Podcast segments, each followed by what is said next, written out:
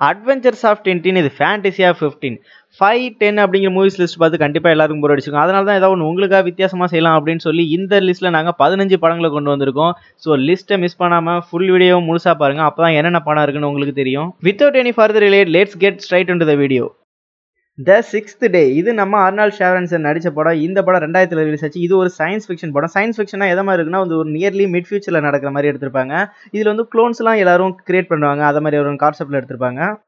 எந்த மாதிரியான க்ளோன்ஸ்லாம் பண்ணுவாங்கன்னு பார்த்தீங்கன்னா இப்போ உங்கள்கிட்ட ஒரு பெட்டு இருக்குது அந்த பெட்டு இறந்துருச்சு. அந்த பெட்டு தான் வேணும்னு சொல்லி உங்கள் பையன் படம் முடிக்கிறான்னா உடனே நீங்கள் அந்த க்ளோனில் போய் பண்ணீங்கன்னா அதே மாதிரி பெட்டை திரும்ப பண்ணி கொடுத்துருவாங்க. அந்தளவுக்கு டெக்னாலஜி வளர்ந்துருக்க ஒரு காலகட்டத்தில் நடக்கிற மாதிரி படம் எடுத்திருப்பாங்க. பட் அந்த குளோனிங்க்கு ஒரு லிமிடேஷன் கொடுத்துருப்பாங்க. அந்த லா படி தான் செய்யணும். அதுதான் இந்த சிக்ஸ்த் லா அதை மீறி சில பேர் செய்ய பார்ப்பாங்க. அதுபடி தான் நம்ம ஸ்டோரி மூவ் ஆகும். படத்தில் நம்ம அறுநாள் அவர் கூட சில பேரை போட்டு தள்ளுறதுக்கு பிளான் பண்ணிருப்பாங்க. அந்த பிளானை எக்ஸிக்யூட் பண்ணுவாங்க. ஆனால் அதிர்ஷ்டவசமாக நம்ம அறுநாள் இதில் தப்பிச்சிருவாரு. தப்பிச்சு வீட்டில் வந்து பார்த்தா அவரை மாதிரி ஆல்ரெடி ஒரு க்ளோன் அங்கே இருக்கும். எல்லாருமே அதுதான் உண்மையான அறுநாள் நினச்சிட்டு இருப்பாங்க. ஏன்னா அறுநாளில் போட்டு தள்ளிட்டு அதுக்கு பதிலாக அவரோட இடத்துல அவரோட க்ளோனை வச்சு அவங்க செயல்படுத்த பிளான் பண்ணிருப்பாங்க ஆனால் நம்ம அறுநாள்டு தப்பிச்சிருவாரு. ஸோ அதுக்கப்புறம் நம்ம அர்னால்டு தான் தான் உண்மையான அர்னால்டு அப்படிங்கிறது எப்படி காமிச்சாரு? அந்த குளோனை என்ன பண்ணாங்க? எதுக்காக இதை மாதிரி ஒரு ட்ராப்பில் வந்து நம்ம அர்னால்டை மாட்டி விட்டாங்க அப்படிங்கிறதுலாம் தான் படத்தோட ஸ்டோரி நம்ம எல்லாருக்குமே தெரியும் குளோனிங் கான்செப்ட் வச்சுலாம் ரொம்ப கம்மியாக தான் சயின்ஸ் ஃபிக்ஷன் மூவி வந்திருக்கு. ஸோ வந்து இந்த படத்தை க்ளோனிங் கான்செப்ட்டில் வந்திருக்கிறதால கண்டிப்பாக மிஸ் பண்ணாமல் எல்லாரும் பார்த்தே ஆகணும். தி மங்கி கிங் இது ஒரு ஹாங்காங் சைனீஸ் பேஸ்டு படம். இது ஒரு ஆக்ஷன் ஃபேண்டசி படம். படத்தோட ஸ்டார்டிங்கில் நம்ம டேம் கிங் சொர்க்கத்தில் போய் போர் புரிஞ்சு அந்த சொர்க்கத்தை முக்காசி அழிச்சிடறாரு. இருந்தாலும் ஹெவனோட கிங் வந்து கடைசியில் வந்து என்டர் பண்ணி நம்ம டேமன் கிங்கை போட்டதில் பார்க்குறாரு ஆனால் அவரோட சிஸ்டருக்காக டேமன் கிங்கை விட்டுருவார். ஏன்னா அவரோட சிஸ்டர் வந்து டேமன் கிங்கை லவ் பண்ணிட்டு இருந்ததால. சரி போனால் போதுன்னு விட்டு அவங்கள வந்து ஒரு மவுண்டனுக்கு அனுப்பி வச்சுருங்க இருந்தாலுமே சொர்க்கம் வந்து முக்கால்வாசி அழிஞ்சதால அது கிட்டத்தட்ட முழுசாக அழிய போகிற நேரத்தில் ஒரு கடவுள் வந்து அது அவங்களோட பாடியை கொடுத்து வந்து அந்த இடத்த காப்பாற்றிடுவாங்க அதனால் பல கிறிஸ்டல்ஸ் உருவாகும். அதில் ஒரு கிறிஸ்டல் வந்து பூமியிலேருந்து விழும். அந்த கிறிஸ்டல்லேருந்து வந்தவர் தான் நம்ம மங்கி கிங் அவர் பூமியில காட்டுக்குள்ள மற்ற குரங்களோட வாழ்வார். ஆனால் இவர் மட்டும் ஏதோ வித்தியாசமாவே இருப்பாரு. கொஞ்ச நாள் கழிச்சு ஒரு மாஸ்டர் வந்து இவரை கூட்டு போய் இந்த மக்கி இங்கே வச்சு ட்ரைனிங் கொடுப்பாரு. சேம் டைம் இந்த பக்கம் பார்த்தீங்கன்னா நம்ம டேம் கிங் உயிரோட விட்டவன சும்மா விடக்கூடாதுன்னு சொல்லி கோவப்பட்டு திரும்ப வந்து போர் பிடிக்கிறதுக்கு பிளான் பண்ணிட்டு இருப்பான். ஸோ அதுக்கப்புறம் என்னாச்சு? நம்ம மங்கி கிங்க்கு திடீர்னு மாஸ்டராக வந்தது யாரு? நம்ம டேமன் கிங் அதுக்கப்புறம் திரும்ப போய் போர் தொடுத்தாரா? அவரை தடுத்தது இப்போ யாரு? அப்படிங்கிறதான் படத்தோட பேலன்ஸ் ஸ்டோரி நான் சொல்கிறதெல்லாம் கேட்கும்போது உங்களுக்கே புரிஞ்சிருக்கும். இது ஒரு பயங்கரமான ஃபேண்டசி படம்னு ஸோ மிஸ் பண்ணாமல் பாருங்கள் தி விச் ஹண்டர். இந்த படம் ரெண்டாயிரத்தி பதினஞ்சில் ரிலீஸ் ஆச்சு. இதில் நம்ம விண்டிசல் ஹீரோவை நடிச்சிருப்பாரு. படத்தோட ஸ்டோரியில் எட்நூறு வருஷத்துக்கு முன்னாடி விச் குயின் அப்படிங்கிற சூனியக்காரங்களோட ராணி என்ன பண்ணுவானா ஒரு பிளாக் பிளேக் அப்படிங்கிற ஒரு நோயை வந்து பரப்பி ஹியூமனிட்டி அடிக்கணும்னு பிளான் பண்ணி செஞ்சுட்டு இருப்பா. அது மாதிரி டைமில் தான் ஒரு பேண்ட் ஆஃப் நைட்ஸ் அப்படிங்கிற ஒரு குழு என்ன பண்ணுவாங்கன்னா அந்த விச் இருக்கிற இடத்துக்கே போய் அவளை அழிக்கிறதுக்கு பிளான் பண்ணுவாங்க. அதில் ஒரு ஆளாக தான் நம்ம ஹீரோ இருப்பார். ஏன்னா நம்ம ஹீரோட ஃபேமிலியில் இருக்கிற எல்லாரும் அந்த பிளாக் பிளேக் அப்படிங்கிற நோயால் தான் அழிஞ்சிருப்பாங்க. அதனால் அந்த கோவத்தோட அவர் போவார். கோவப்பட்டு போய் அவரை வந்து அழிக்கவும் செஞ்சுருவாங்க அந்த விச்சை பட் இருந்தாலும் சாகிற நேரத்தில் அந்த வச்சு என்ன பண்ணுவானா நம்ம ஹீரோவுக்கு வந்து ஒரு சாபத்தை விட்டுருவா நீ வந்து சாகவே மாட்ட சாக வாரத்தோட வாழ்வ அப்படின்னு. ஆனால் இது வந்து ஒரு விதத்தில் வரம் இல்லை. ஏன்னா நம்ம ஹீரோ கூட இருக்கிற எல்லாருமே அவர் விரும்புகிற எல்லாருமே இறந்துட்டே இருப்பாங்க. ஆனால் இவர் மட்டும் கடைசி வரைக்கும் இருப்பார். அதனால நம்ம ஹீரோ என்ன பண்ணுவார்னா இதுக்கப்புறம் தான் வாழ்நாள் ஃபுல்லாகவே விச் ஹண்டராகவே கழிக்கணும் அப்படின்னு முடிவு பண்ணி விச் ஹண்டராகவே இருப்பார். ஸோ அதுக்கப்புறம் என்னாச்சு? அவள் ஒரு சூனியக்காரி. அவள் உண்மையிலேயே இப்போ இறந்தாலா இல்லை திரும்ப வந்தாலா நம்ம ஹீரோ கடைசி வரைக்கும் சாவாமே தான் இருந்தாரா இல்லையா? அப்படிங்கிறதுலாம் தான் படத்தோட பேலன்ஸ் ஸ்டோரி நம்ம விண்டீசில் காரில் வீலிங் மட்டும் இல்லை விச்சோட நல்லா டீலிங் பண்ணுவார் அப்படிங்கிறத இந்த படத்தை பார்த்தா நீங்களே தெரிஞ்சுப்பீங்க.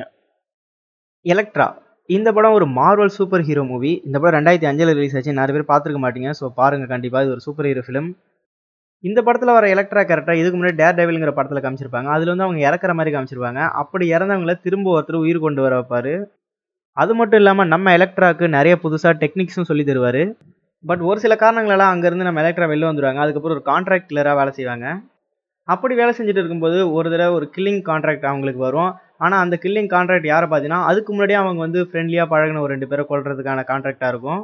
அதனால் அவங்கள கொல்லாமல் விட்டதோட மட்டும் இல்லாமல் மற்றவங்கள்ட்ட தான் அவங்கள காப்பாற்ற ட்ரை பண்ணுவாங்க. ஸோ அதுக்கப்புறம் என்னாச்சு?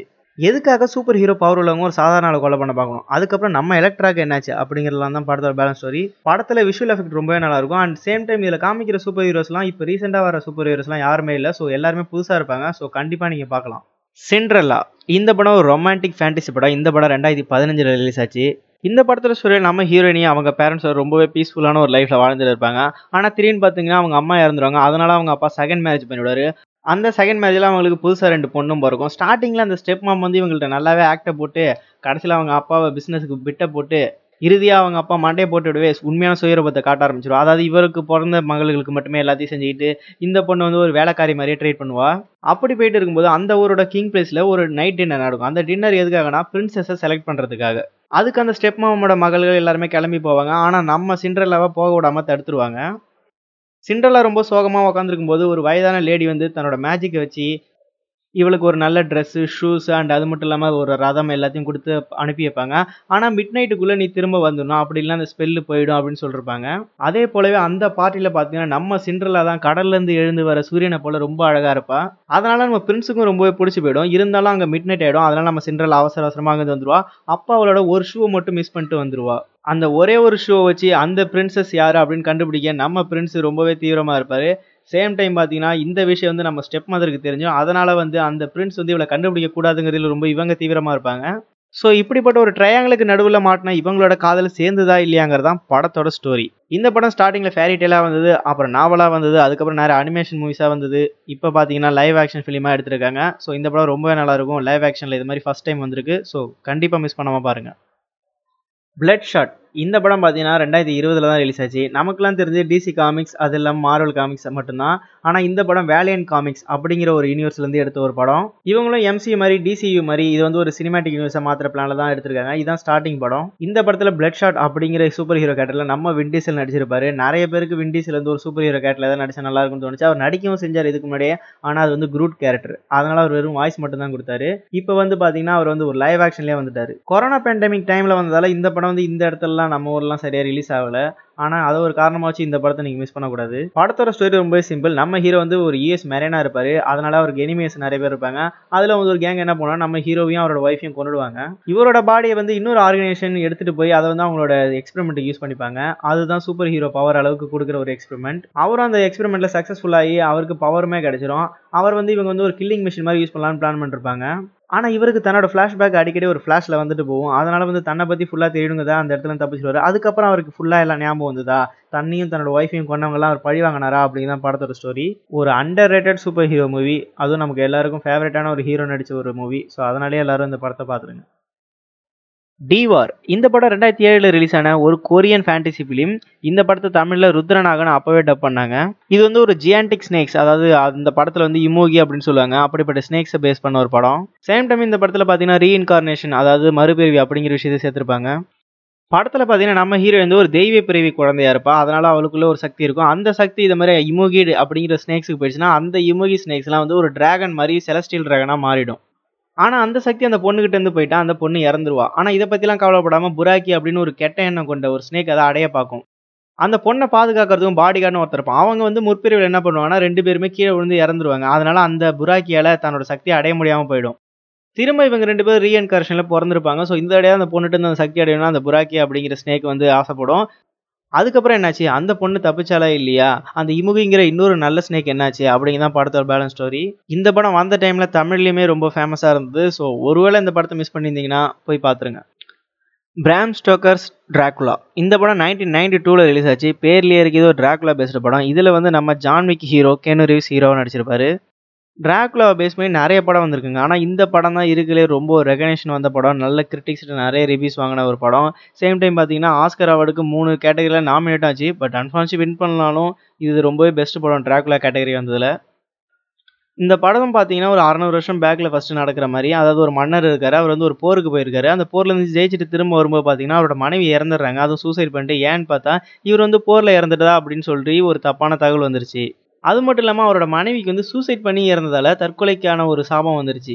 இதனால் கோவப்பட்ட நம்ம அரசர் என்ன பண்ணுவார்னா நம்ம கடவுளுக்கு எதிரான சாத்தானுங்களுக்கு இது பண்ணுற மாதிரி சில விஷயங்கள்லாம் பண்ணுவார். பண்ணதுக்கப்புறம் பார்த்தீங்கன்னா இவர் டிராகுலாவாக மாறிடுவார். அதாவது சாதா டிராகுலாவாக இருந்த இவர் வேம்பேர் டிராகுலாவாக மாறிடுவார். அதுக்கப்புறம் பார்த்தீங்கன்னா ப்ரெசன்ட் டேல வந்து நம்ம கேனு ரிவ்யூஸ் இருப்பார். அவருக்கு வந்து ஒரு பெண்ணை வந்து கல்யாணம் பண்ணுறதா பார்த்துருப்பாங்க அந்த ஹீரோயினி தான் நம்ம அரசரோட மனைவியோட ரீஇன்கார்னேஷன் அப்படிங்கிற ஒரு கான்செப்ட் வரும். ஸோ அதுக்கப்புறம் என்னாச்சு? இது உண்மையிலேயே அவங்களோட ரீஎன்கார்னேஷன் தானா? இல்லை நம்ம வேம்பயர் வந்து சும்மா அதை கிளப்பி விட்டாரா? நம்ம ஹீரோ அதுக்கப்புறம் என்ன பண்ணார்? அவர் வந்து வேம்பயர் எதிர்த்து போராடினாரா?